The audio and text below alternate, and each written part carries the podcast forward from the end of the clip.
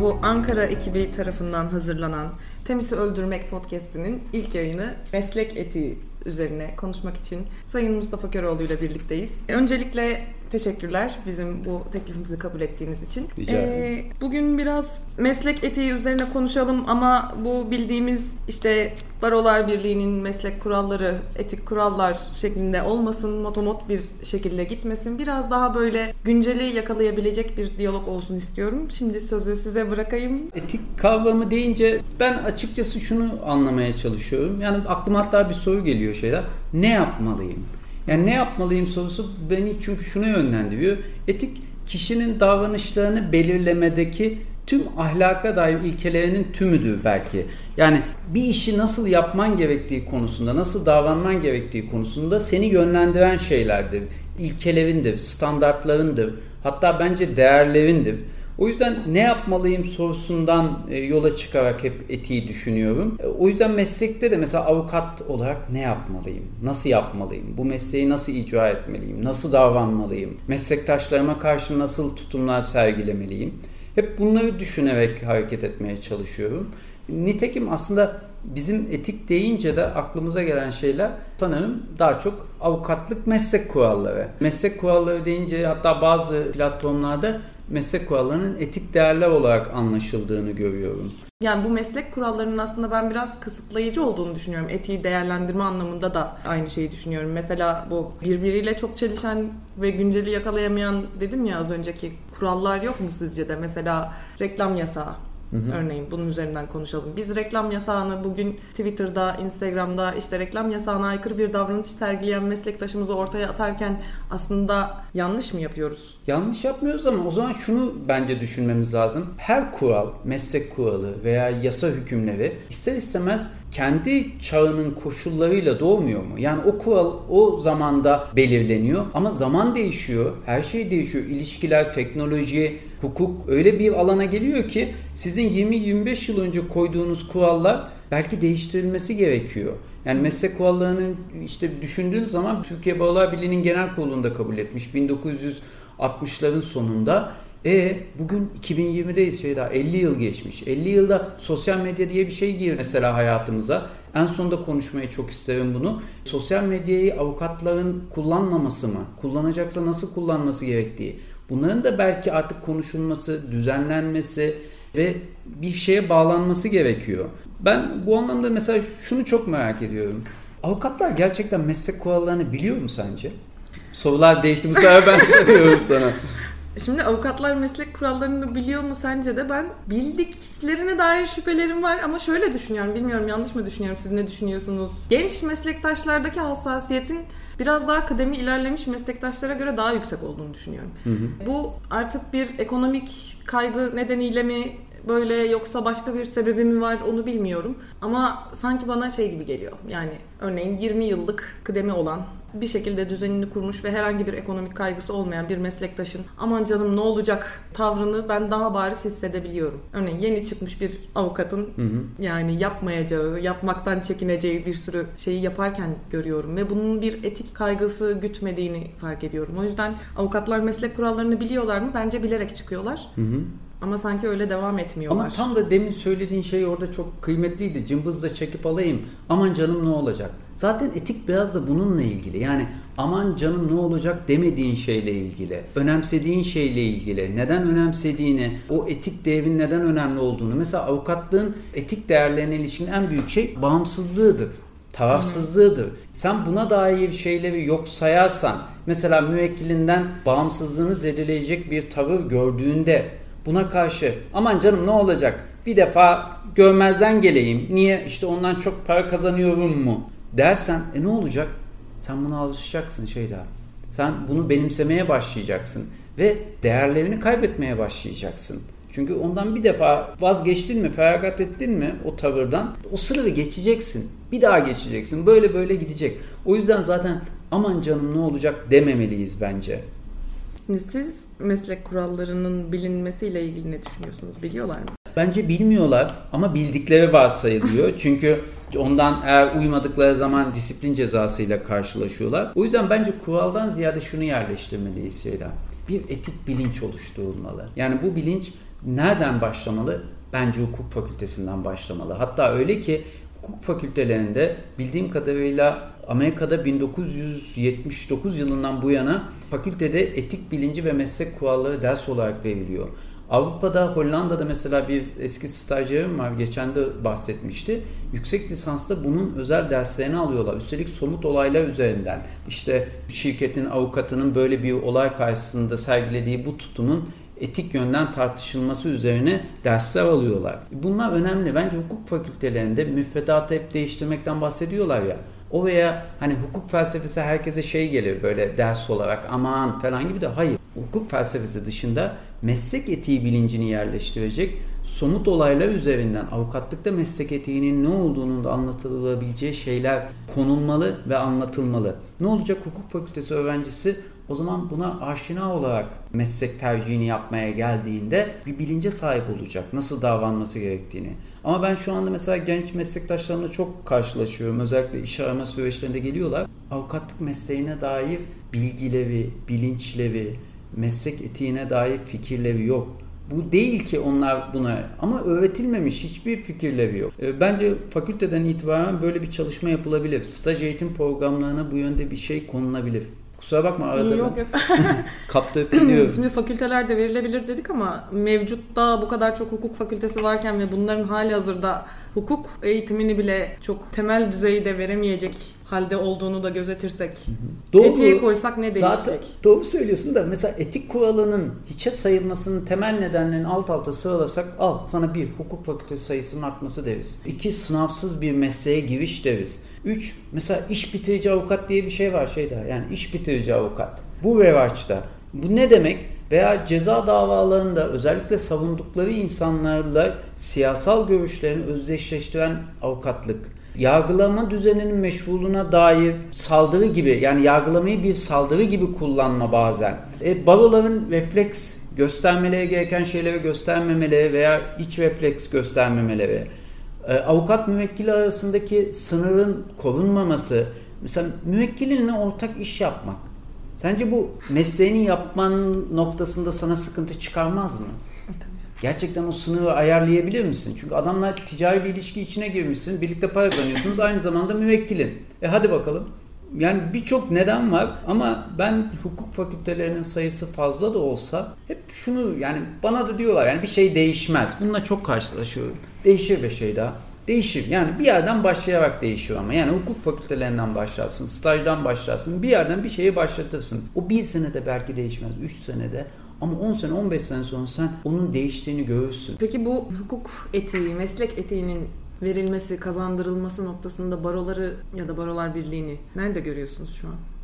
Valla keşke görsem. Yani bir eleştiri, eleştiri gibi değil de ben şu anda baroları biraz e, ne bileyim hmm, Özellikle bu en son çoklu bağ düzenlemesi de dahil sanki gözlerine ışık tutulmuş tavşan gibi görüyor. Neye baktıklarının farkında değil.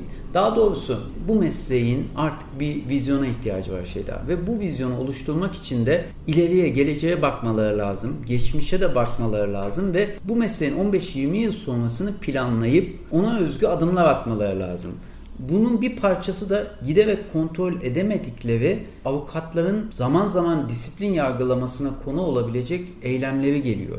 Yani biz mesela saygınlığımızı yitiriyoruz hı hı. ve avukatların saygınlığını yitirmesinde ister istemez avukatların da rolü var. Buna sebep olan davranışları var. Mesela Türkiye Barolar Birliği bu konuda ne yapabilir? Çok şey yapabilir. Neden? Çünkü öncelikle elinde büyük bir veri mekanizması var. Yani elinde Türkiye Barolar Birliği meslek kuralları ve bu meslek kurallarına aykırılık halindeki disiplin sürecinin son nihai merci ve bir bilgi havuzu var şunu yapabilir. Meslekteki hangi yaş grubu, hangi tür meslek suçları, disiplin suçlarıyla e, muhatap oluyor, işliyor. Bunu önümüze koyabilir.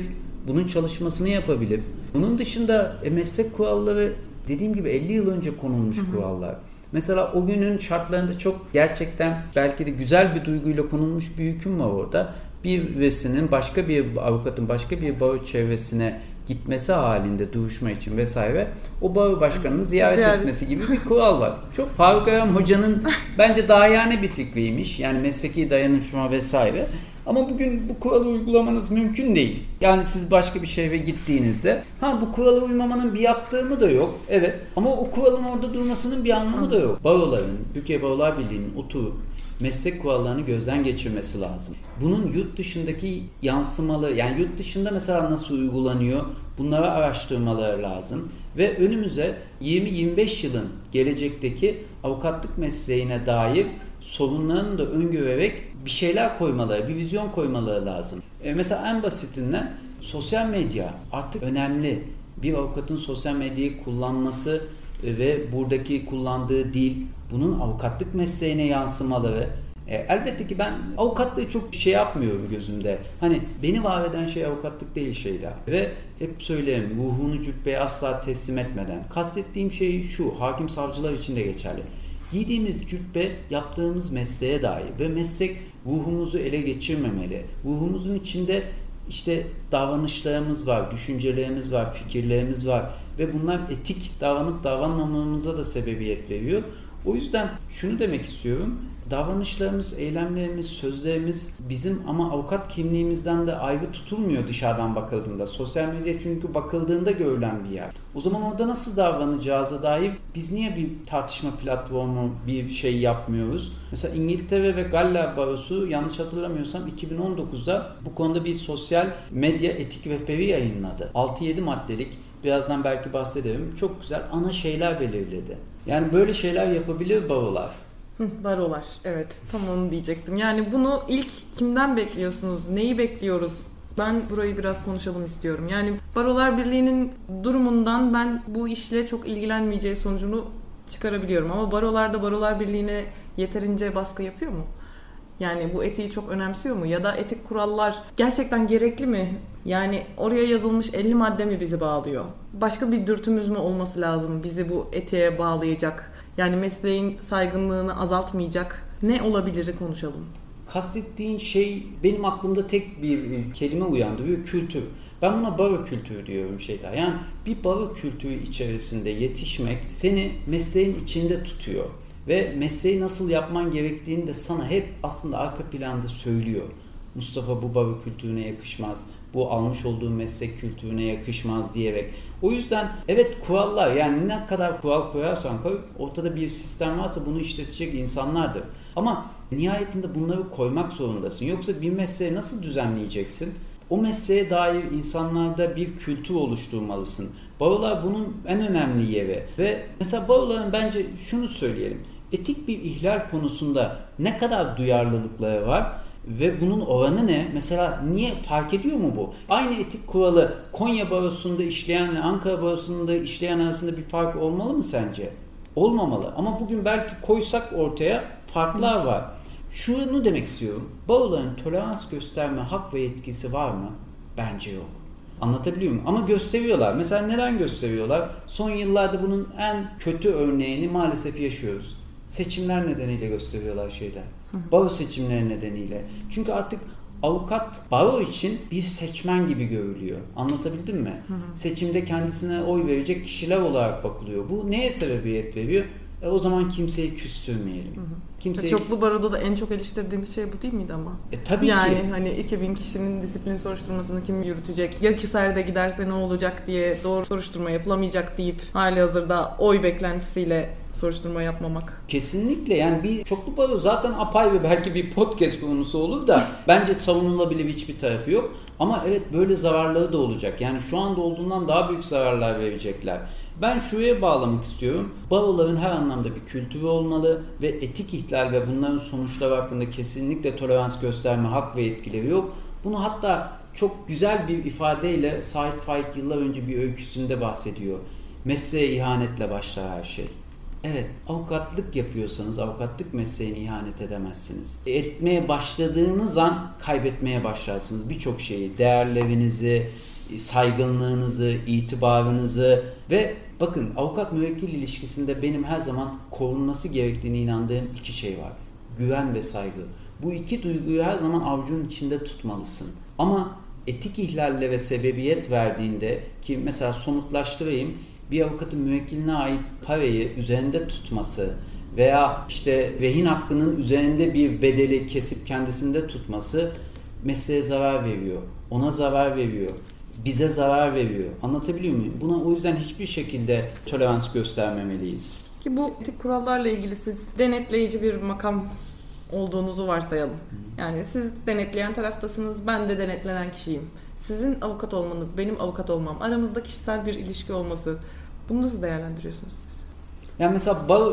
Yani şunu demeye çalışıyorum. Meslek kurallarını evet baştan yazalım. Hadi yazalım. Ama biz 10 kişiyiz. Onumuzun da kendince ihlal ettiği belli ve hiç o sularda yüzmek istemediği alanlar var diyelim. Ne kadar sağlıklı bir şey çıkacak? Anladım. Bunu kim yapacak Mesela şunu yani? demek istiyorsun? Avukatlarla ilgili bu denetimi eğer bir etik denetimse baro disiplin kurulları yapıyor ve o disiplin kurullarında da avukatlar görev alıyor diyorsun. Onlar da avukat. Denetledikleri kişiler, eylemlerini inceledikleri kişiler de avukat diyorsun değil mi? Aynı şey mesela HSK içinde geçerli. Hakim savcıları Aslında demeye şikayet çalıştığım şey şu. Ben bu etik kuralların mevcutta yeterli olmadığı ve tekrar düzenlenmesi gerektiği konusunda hemfikiriz diye Evet. düşünüyorum. Bu düzenlemeyi yapacak olan tarafın, kişilerin kendi alanlarına girmeden etrafından dolaşmayacağını düşünüyor musunuz diyorum.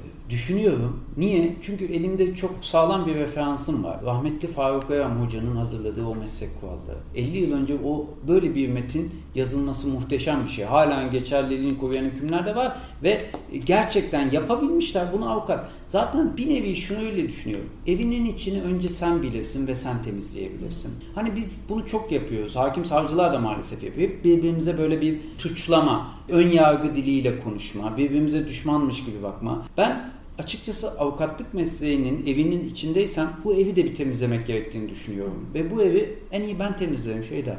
İçeriği biliyorsam odalarını vesairelerini o yüzden o kuralları elbette ki en iyi ben yaparım. Sadece şu var ben farklı bu bilinci de geliştirecek yapılar da hayal ediyorum. Mesela bir fikrim var ya birkaç sene önce geldi bu aklıma zaman zaman da geliştirmeye çalışıyorum. Ankara Adliyesi Etik Kurulu oluşturulmalı. Adliye bazında böyle bir etik kurul oluşturulduğunda kimler olabilir sence içinde?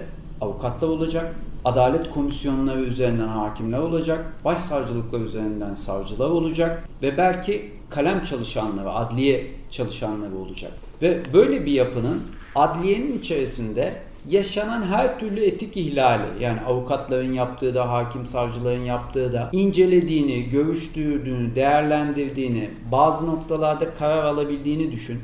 Bence 15-20 yıl içerisinde çok harika bir bilinç oluşturursun. Etik kurul yani anlatıldığı kadarıyla çok tatlı ama güncelde böyle uyarlamaya kalktığımızda şey olmayacak mı? Örneğin bir avukatın etik bir ihlali var. Orada da güzel hakimlerimiz, savcılarımız var. Evet. Olabilir yani ama bu şöyle. Olabilir mi? O, o- yani Olabilir, olabilirden olamaz fazlası diyemem. değil mi? Yani Ya- işte normal bir beyan verirken ayağa kalkmanızı bekleyen hakimler, savcılar etik kurulda önünde sizi görünce ne yapar diye düşünüyorum ben. Tamam da bak şu anda da bu biraz işte ön yargı.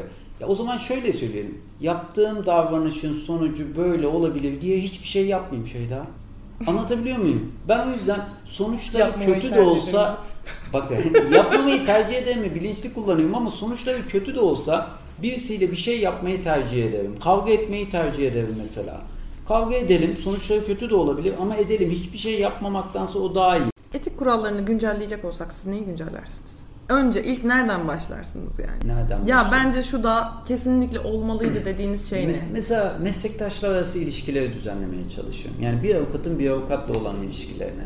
Şunu anlamıyorum. Duruşma hani çokça karşılaşıyoruz. Duruşma bir beklememek. Evet usul kuralları var. Duruşmaya gelmeyen tarafın, diğer tarafın girme hakkı vesaire. Biliyorsan ki meslektaşın o duruşmaya başka bir nedenle de gelememiş olabilir. Bir telefon açarsın değil mi? Sorarsın. Sen o dosyayı hemen 5 dakika gecikti diye düşürürsen e peşinden yenileyecek. Ne olacak? Bence meslektaşlar arası ilişkileri düzenlemeliyiz. Daha farklı. Nelerle karşılaşıyoruz da özellikle bugünün koşullarında bakın duruşmaya geçiyoruz falan. Bunları da gözeterek bence orada daha çok düzenleme yapmalıyız. Mesela şu meslektaşlar arasında şey var. Meslektaşın hakkında küçük düşürücü açıklama yapamazsın. Böyle bir kuralım var. İşte az önce demeye çalıştığım şey oydu. Bu sosyal medya paylaşımları, reklam yasağı. Bir meslektaş işte reklam yasağına aykırı bir davranışıyla boy boy fotoğraf vermiş. Biz de evet. el birliğiyle Biz de el birliğiyle onu gömüyoruz. Linç ediyoruz. ortaya. Mesela Mesela. evet görüyorum sosyal medyada. Hatta gördüğümde bunu çok düşünüyorum da yanlış yapmış olabilir, hata yapmış olabilir. Kaldı ki bunun normal mekanizmaları da var. Ama biz başka bir şey yapıyoruz ya. Belki yapılmaması gereken bir şey yapıyoruz. Herkes her şeyi iyi yapıyor ve birisi kötü yaptığında onu hemen aşağı çekmeye çalışıyoruz. Ben biraz daha bu işin hani iyilikle çoğalacağını düşünüyorum bir insana yanlışını söylemek de vardır. Bir taraftan da şeyi düşünüyorum. Yani biz burada işte etiği konuşuyoruz, meslek kurallarını konuşuyoruz, o sosyal medya paylaşımlarını konuşuyoruz ama işte reklam yasağını acaba insanlar gerçekten zorda kaldığı için mi kullanıyor? Yani bu kadar çok avukat intiharı varken, bu kadar çok ekonomik sıkıntısı varken acaba buna mecbur mu kalıyor? Biz bir düzenleme yapılacaksa eğer bunları muhtemelen hiç düşünmeden yapılacak ama bu kadar avukat... Avukatın o zaman şöyle söyleyeyim. Anladım. Yani reklam kelimesi hep etik ihlal denildiğinde ilk akla gelen şey reklam. Veya sosyal medyanın kullanımı. Mesela geçen de yanlış hatırlamıyorsam 2019 yılında Samsun Barosu bildiri yayınladı. Dayanamadı. Özellikle herhalde Samsun'da olan avukatların da paylaşımını sosyal medyada işte bugün de beraat aldık. Çak. Tahliye bizim işimiz. Çak. yani bunları bir avukatlık mesleğine yakışmayan tutum ve davranışlar olarak mevzuattaki avukatlık kanunu ve meslek kurallarındaki hükümleri de belirterek uyarıda bulundu. Yani o yazının dili, üslubu, içeriği ne kadar doğruydu tartışılır. Benim de ifade ediliş açısından doğru bulmadığım tarafı var ama yapmak istediğini anlıyorum ben orada Samsun Barosu'nun. Önce şunu söyleyeyim. Neden reklam yasağı diye bir şey var bizde avukatlık mesleğinde? Çünkü bizim ülkemizde avukatlık mesleği kamu hizmeti. Anladın mı? Yani kamusal bir yönü var. Yani insanların yaptığın işi kamu hizmeti görerek bu mesleğe duyması gereken, göstermesi gereken bir saygı da var. Ve sen bunu reklam gibi sınırı çok geniş bir alanda farklı bir yere çekebilirsin. Aslında bak herkes reklam yasağı. Mesela bir paylaşım yapılıyor. Herkes itiraz ediyor. Bu reklam değil mi falan. Olmayabilir. Neden? Çünkü bizim mevzuatımız aslında reklam yasağıyla veya reklama dair yönetmelikle düzenlemeye çalıştığı şey şu. Avukatın belirlenen sınırlar dahilinde kendini tanıtması suç değil. Tanıtmalı hatta. Yani sen esnaflık yapıyorsun çünkü bir taraftan. Yaptığın işi de kendini de bir göstermelisin. Ama sadece şu var, benim de artık doğru bulmadığım, bizim mevzuatımız bu konuyu çok gereksiz ve ayrıntılı düzenlemiş. Yani kart vizitin boyutun olması gereken ölçüler falan gibi. Hayır biz Yani bu... bir taraftan işte parası olan meslektaşlarımız sağa sola yayınlara çıkarak işte bilmem kaç bin lira verip bir programda 10 dakika 15 dakika kendini göstererek tabiri caizse gündüz kuşağı gibi programlarda çıkıp evlilikleri falan tartışacak kadar böyle bir Esra Erol izler gibi bunu böyle söylememeli miyim bilmiyorum ama yani buradan bir şekilde ekmek yerken hı hı. öbür tarafta hiç adı duyulmadığı için intihar eden mesela Gökhan Vuralar'ı yani anlatabiliyor muyum? Ben hala çok trajik buluyorum bu kadar çok avukatın, bu kadar genç yaşta avukatın patır patır intihar etmesini tam tabiriyle. Çünkü neyi arıyor ve neyi bulamıyor ki bu kadar büyük bir hayal kırıklığına sebebiyet veriyor diye düşünüyorum. Reklam yasağı tamam evet olmalı ama bunun düzeyi makul mü? Ya da işte öbür meslektaşa ne yapıldı ki evet. yaptırım olarak ya da ne yapılmadı ki hala devam edebiliyor? İnsan ümidini kaybettiği anda tükenmeye ve bitmeye başlar. Yani muhtemelen ben intihar olgusunu açıkçası çok düşündüğüm şeyler ve bununla ilgili hatta 2002 yılından bu yana 30 yaşına gelmemiş intihar eden avukatların sayısını Türkiye Barolar Birliği keşke verse. Bir baksınlar kaç kişi olmuş. Neden peki? Yani bir komplo teorisi üretmeye çalışmıyorum. Her intiharın kendine özgü belki başka sebepleri, nedenleri de olabilir.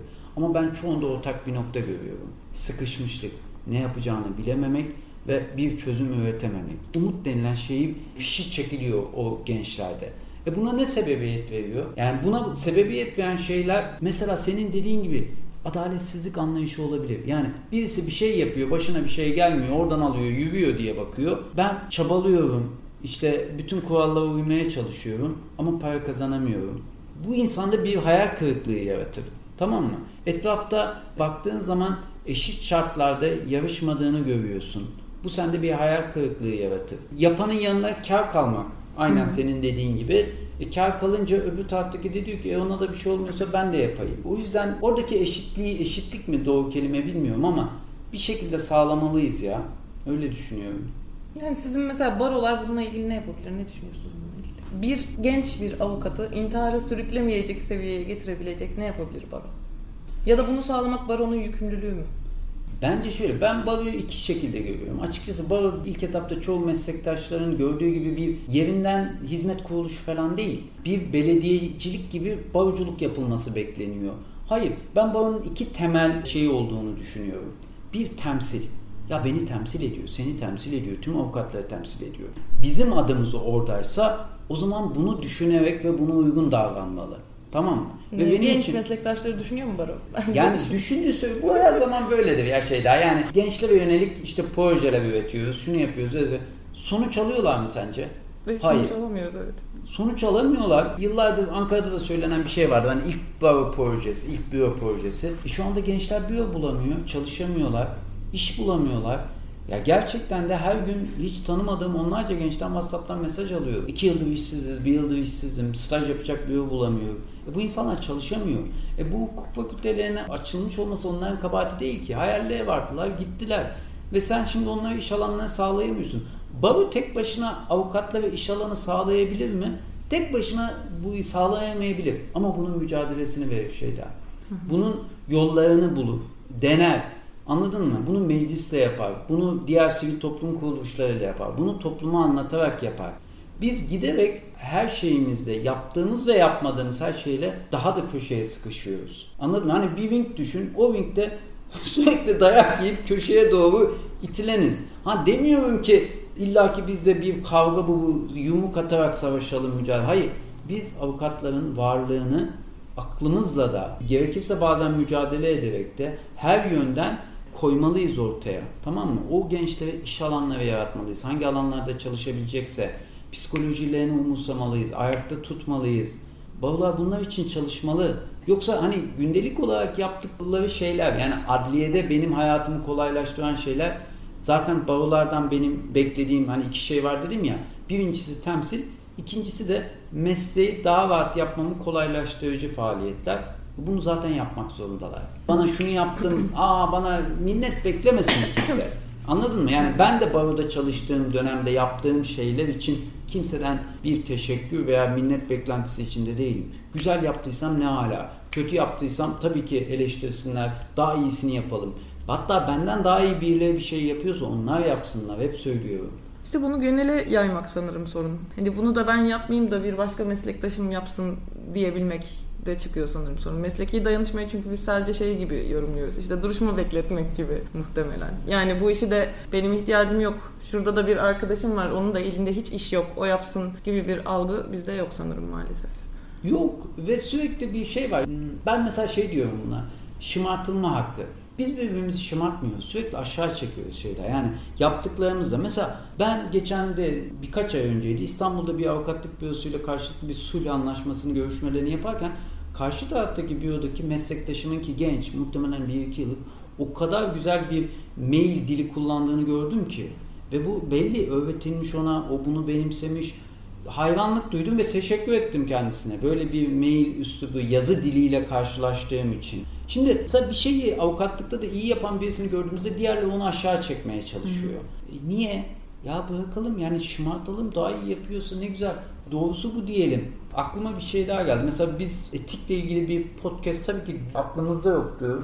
Sizlerin sayesinde geldi ama mesela bir, bir buçuk yıl önce bazı meslektaşlarımla bir bu Covid falan başlamadan bir hayalimiz vardı. Bir sempozyum yapmayı düşünüyorduk. Etik üzerine. Hatta oturduk bunun bir gün, iki gün, kaç günde yapabiliriz? Dünyada kimler gelip bu alanda konuşmacılar olabilir?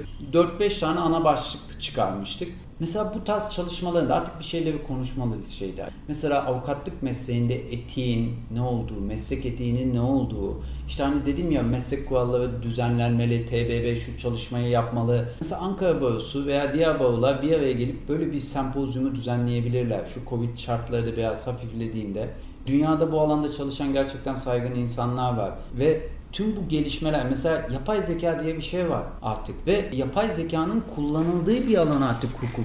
Hatta yanlış hatırlamıyorsam Üstad Dergisi'nin de bir sayısında işlendi bu konu. Mahkemelerin karar vermeleri sürecini denetliyor. Ve öyle bir şekilde mahkemenin son 40 yılda vermiş olduğu kararı yükleyerek yaşanabilecek bir hukuki uyuşmazlıkta ne karar verilebileceğini %90'lara yakın bir oranda tahmin eden bir yapay zeka geliyor. Onun dışında Türkiye'de e-duruşmalar başladı. Yani oturduğumuz yerden bilgisayarla duruşmaları girebileceğiz. E burada yaşanacak şeyler mesela duruşma sırasında bir avukatın tavrı takılması veya mesela rakı kadehini koymuş orada ekranın karşısında içiyor. Ya gözüktü. Anlatabiliyor muyum? Bu tarz şeyler olacak belki. Bunları konuşmaya başlayıp hazırlığını yapıp bir sempozyumla bir vizyon koymalıyız ya. Hep aynı Tabii yere yani ben ama. işte geçen bir e-duruşmayı ilk kez tecrübe ettim. O bir dehşet verici bir andı. Çünkü mahkeme koridorunda bekliyorum. Bir taraftan tıklım tıklım zaten öbür mahkemeye bağlandım. o sırada arkamdaki adam duruşma salonundan çıkıp küfretti. Yani hani ve böyle bağıra bağıra küfrediyor. Bir, ses problemimiz vardı bizim e, duruşmaya bağlanırken. İlk bağlantıyı sağladığımız ve ses sorunu çözdüğümüz anda arkadan dümdüz bir küfür geldi mesela. Yani bunu da konuşalım. Nerede yapacağız? Mesela adliyelerde bunun için yeterli bir imkan da yok. Ben duruşma beklerken evet e, duruşmaya gireyim öbür tarafa çok güzel. Gerçekten çok tatlı, çok beğendim ama orada mı? Yani 20 kişi var etrafımda ve bağıra bağıra bir şeyler anlatıyorlar. Doğru. Bak mesela e-duruşmanın şöyle bir faydası da olabilir. Mesela avukat olarak zaman zaman duruşmalarda istemediğimiz şeylerle karşılaşıyoruz. Yani duruşma salonunda hakimin üslubu, kavga, dışarı çıkarma. Mesela tutanak tutmak istiyoruz. Tutulmuyor, kimse tanık olmuyor. E-duruşma bu anlamda çok şey bir delil. Orada ne olup bittiğini kameraya çekiyorsun. Anladın mı? Hı. Kimse artık orada şunu söylemedim, bunu söylemedim, bu oldu diyemez. Bir şey daha iyi yapılmasının da vesile olacak tarafı var e-duruşma. Yani artılarını, eksilerini, her şeylerini konuşarak bir şeyler yapabiliriz. Yani sonuçta ben hep şunu söylüyorum. Bir şey önemli. Kendini ifade edebilmek ve bunu iki şekilde yaparsın. Sözlü, yazılı. E, ve buna dair yeni düzenlemeler, yeni şeyler konuşmalı ve yapmalıyız. Aynı şeyleri İşte tekrar Covid- etmemeliyiz. Covid artık bu işin bahanesi mi onu bilmiyorum ama böyle son bir senedir kimsenin ya bir şey yapmaya dermanı yok ya niyeti yok işte bu bahanesi oluyor.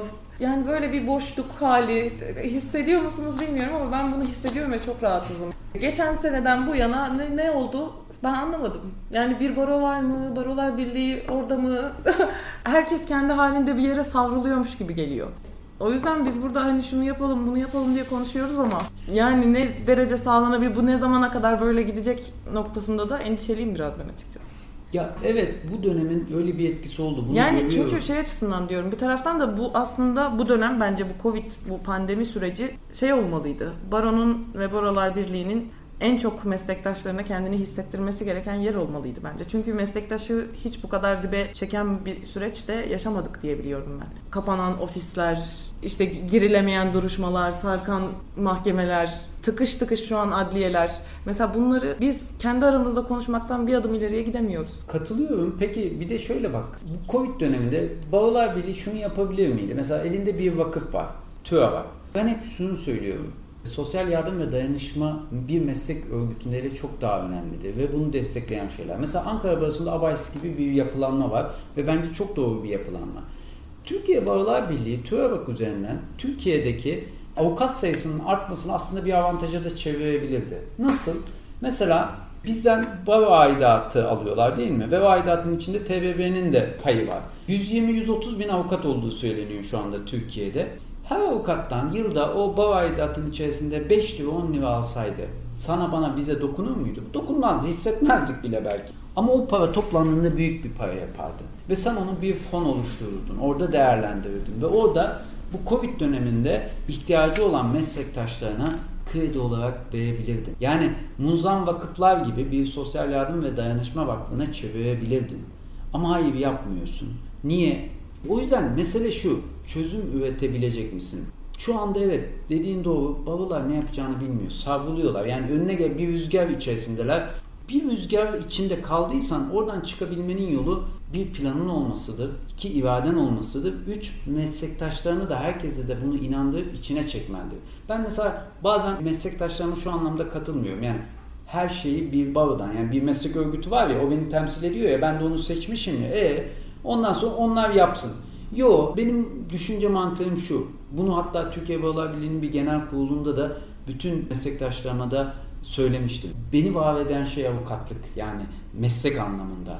Ben varsam, avukat varsa baro var, baro varsa Türkiye Barolar Birliği var. Yani kimse kendini nimetten saymasın. Türkiye Barolar Birliği'ni var eden barolardır. Baroları var eden de avukatlardır. Avukatlığı var eden de benim, sensin, başkası. Anlatabildim mi? O yüzden herkesin yapabileceği bir şey var. Biz sorumluluk alırsak, inisiyatif alırsak ve birlikte bir şeyleri yapabildiğimizi gördüğümüz an çok şey değiştirebiliriz. Bu kıymetli vaktinizi bize ayırdığınız için çok teşekkür ediyorum öncelikle. Ben çok keyif aldım. Umarım gerçekten bir şey yapabiliriz. Ben olabilmesini çok istiyorum. Mümkün olsa keşke.